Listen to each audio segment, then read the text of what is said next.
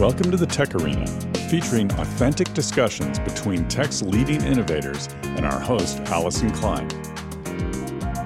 Now, let's step into the arena. Welcome to the Tech Arena. My name is Allyson Klein, and we've got a terrific episode today for you. Um, NASA is back on the Tech Arena. This time, Matt Greenhouse has joined us. He's a project scientist with the James Webb Telescope Project. Welcome to the program, Matt. It's lovely to have you here. Oh, it's great to be here. Thanks for having me.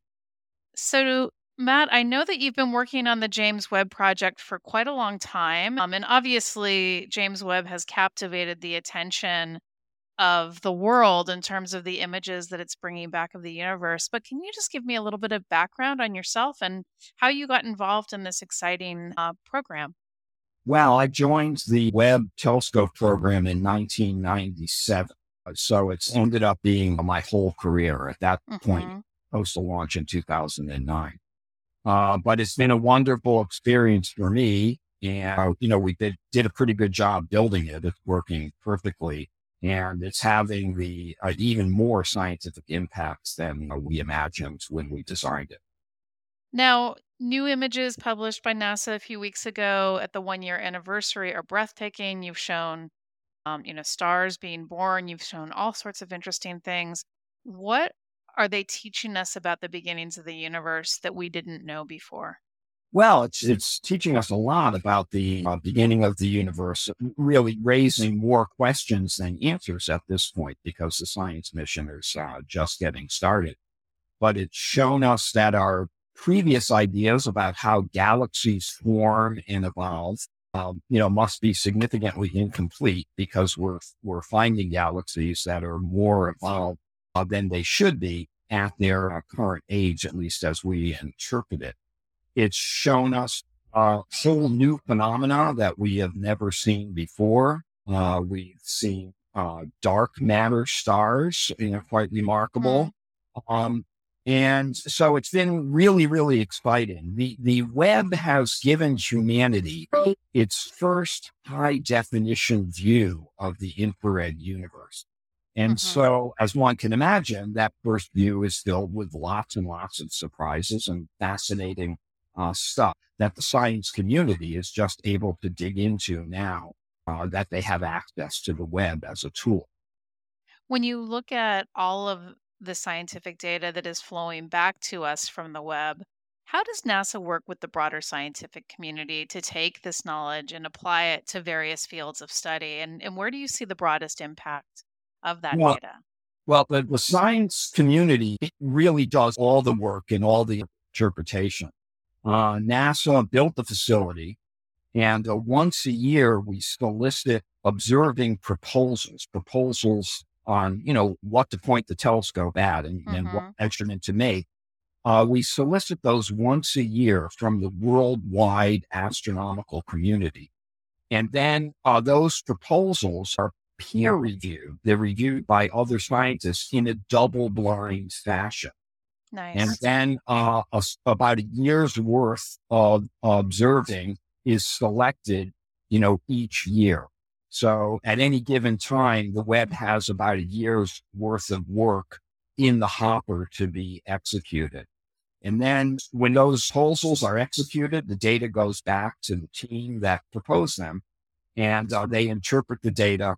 They write up the results. In many cases, the data it becomes public as soon as it's taken. So that uh, it's not just the team that proposed the observation that has access to the data in many cases.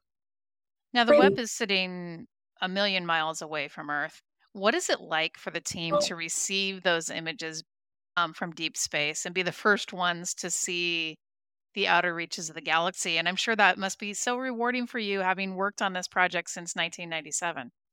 Yeah, it is pretty rewarding. And in most of what the Webb sees is uh, things we're seeing for the first time because uh, because the tool wasn't available before. Mm-hmm. So it's very exciting for for everyone that uh, works with the Webb. The actual experience, apart from uh, the fact that we're seeing uh, things that humanity has never seen, the actual experience is not really that different from using our other facilities like the Hubble Space Telescope hmm or the Chandra X-ray telescope. Uh, The data is transmitted uh, to Earth by radio transmission. It's received by NASA's Deep Space Network and then transmitted to a science operations center. In our case, it's the Space Telescope Science Institute in Baltimore, Maryland, that receives the data, calibrates it so that it's ready for scientific interpretation, and then it's sent off to the teams, you know, via the internet. And so that basic experience is common to, you know, all of our facilities. Now, I know one of your specialties is infrared spectrography, and a lot of the pictures that we're seeing are actually taken in the infrared wavelength spectrum. Can you talk about why that's important and how we then convert that to something that the human eye can see? Sure. Yeah. Everything we know about the universe comes to us encoded in starlight. And so the job of modern astronomers is to extract that physics information from the starlight to learn about the objects that produce the light. So in order to get all the information, we astronomers need all the light. Mhm. However, not all the light penetrates the Earth's atmosphere to reach the surface. Only a relatively small amount of the electromagnetic spectrum, as they call it, the, the whole spectrum of light that exists in the universe, only a very narrow bit reaches the surface of the Earth, which is fortunate for us because some of this light is harmful. But uh, our eyes have evolved to just be sensitive to that narrow slice. But there's a lot more light out there that our eyes cannot see. For Mhm. example, the ultraviolet part of the spectrum, which the Hubble Space Telescope is designed to observe. Uh, that's light that is beyond violet. Our eyes can't see it, but your skin could be burned by it if you stay at the beach too long. Mhm. Similarly, uh, the infrared part of the spectrum lies beyond the red uh, wavelengths that are longer than the red light that our eyes can see. Our eyes can't see that light, but your skin can sense it. If you hold your hands near a warm stove burner or a warm radiator, feel the heat. What's happening there is your skin is sensing the infrared light. Now we've had to design the Webb telescope to be a infrared telescope because um, different information about the universe is carried in different parts of the spectrum. So one of the key objectives of the Webb telescope was to observe the first stars and galaxies to form after the Big Bang.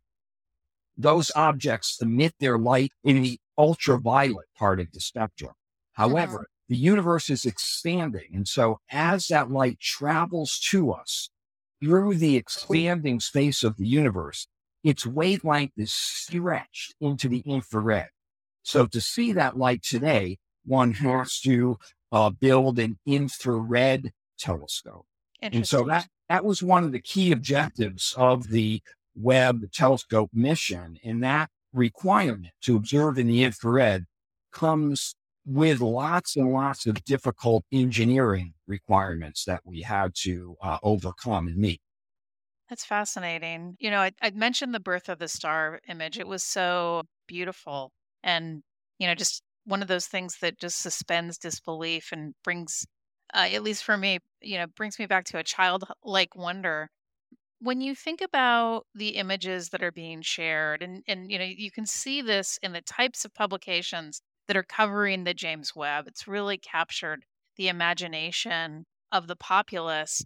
What do you think this gives in terms of broader understanding of the universe and you know you talked about the origins of the universe is there anything that we've seen and we've learned where we're really surprised by what we're visioning compared to how we understood science prior to the Webb Well, you know, we're just getting started on the science mission. So, you know, scientists, when we get surprised, it means that we have to dig into a problem Mhm. for a while with lots of different scientists involved. Um, right now, the, the Webb is showing us a lot of new phenomena that we haven't seen before. But I think one of the exciting things to watch will be the exoplanet work uh, that the Webb does. It should be very, very exciting as we're on exoplanets to look for chemical species in their atmospheres that are uh, indicative of life. Mm. The Webb will primarily be observing exoplanets that are somewhat larger than the Earth. However, the Webb can detect water on an exoplanet that's about three times the size of the Earth. And water is very important for the search for extraterrestrial life. Mm-hmm. Uh, it's not because alien life might get thirsty and need something to drink, but rather for the organic chemistry of life to occur on a planetary scale, one needs to have a liquid solvent available on a planetary mm-hmm. scale. And water is what we're most uh, familiar with. And we demonstrated with the Webb to this point that we can take high quality spectra of exoplanet atmospheres. We've seen some interesting stuff on that front. Um, sulfur dioxide, for example, which is indicative of photochemistry occurring in the exoplanet's atmosphere. We're going to be seeing a lot of really interesting results from exoplanets.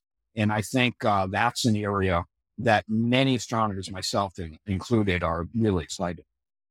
That's fantastic. I can't wait to hear more. Now, you talked about the messages from the Webb coming back via radio frequencies. Can you talk a little bit about the technology behind, you know, their receipt by NASA and how um, that data is then interpreted? Um, this is the tech arena, so I've got to ask the question: yeah. How are you actually um, interpreting it, and what kind of technology is it use? The the actual transmitting of the data uh, is not really particularly new technology. Mm-hmm. Uh, conventional radio transmission, uh, we're using a part of the spectrum called the Ka band, which is high frequency uh, band chosen not to interfere with, not to get interference from other uses of the spectrum like cell phones and, and so forth. And this data is transmitted from the Webb a million miles away, basically every day to an array of giant uh, receiving antennas uh, that exist at various locations around the globe. And that, that's called the NASA's Deep Space Network. Uh, those antennas receive the very faint radio transmission. These are really, really big dishes.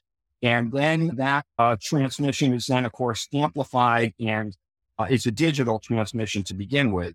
And then that is transmitted back to the Science Operations Center via the internet. So no matter what um, Earth station around the globe actually receives the signal, it all gets sent to the Space Telescope Science Institute in Baltimore uh, via the internet. Um, where it is pipeline process uh, to calibrate it, to remove all the instrument effects and so forth, and to yield a, a product that's ready for scientific interpretation. And then uh, that is archived in the cloud, actually, by the uh, Science Operations Center, and it is subsequently transmitted to the people who need to get it, again, via the internet. When you look at the next um, opportunities, you know, you talked about exoplanet research, you talked about this is a long mission. You know, we've known that Hubble has been transmitting for a long time, and we're hoping the same is true for Webb. What are you most excited about that the scientific teams are taking on? And can you share anything about? You talked about that process of peer reviewed aiming of the telescope. Anything in particular um, that's been decided that you're going to aim at next? We're getting ready to start the third cycle of, mm-hmm. of this solicitation of observing proposals this fall. And so uh, astronomers around the world are hard at work writing those proposals. We'll be receiving them in the fall and um, and have the selections announced, uh, you know, early in the new year. And so we'll have to see what those are. But, you know, one could imagine that a lot of the enigmatic results that we've achieved on the first two cycles will be followed up on uh, the third cycle with uh, a lot of new work to be proposed. The volume of proposals that we receive typically increases as as at this stage of the program. Uh, the first cycle was during the height of COVID. I think we were mm-hmm. we were lucky that we got the response that we did, given that. The second cycle was, you know, much, much larger. And I'm sure the third cycle will be will be larger still. I can't wait to hear about what you guys find. I know that my listenership is very keen on this particular topic and they probably want to access more information and stay abreast of what NASA is delivering. Matt, where would you send them for more information and, and to stay on top of what the Webb team is delivering? I, I, would send them to our website. We have a really outstanding website on this mission with extensive material for, for the press.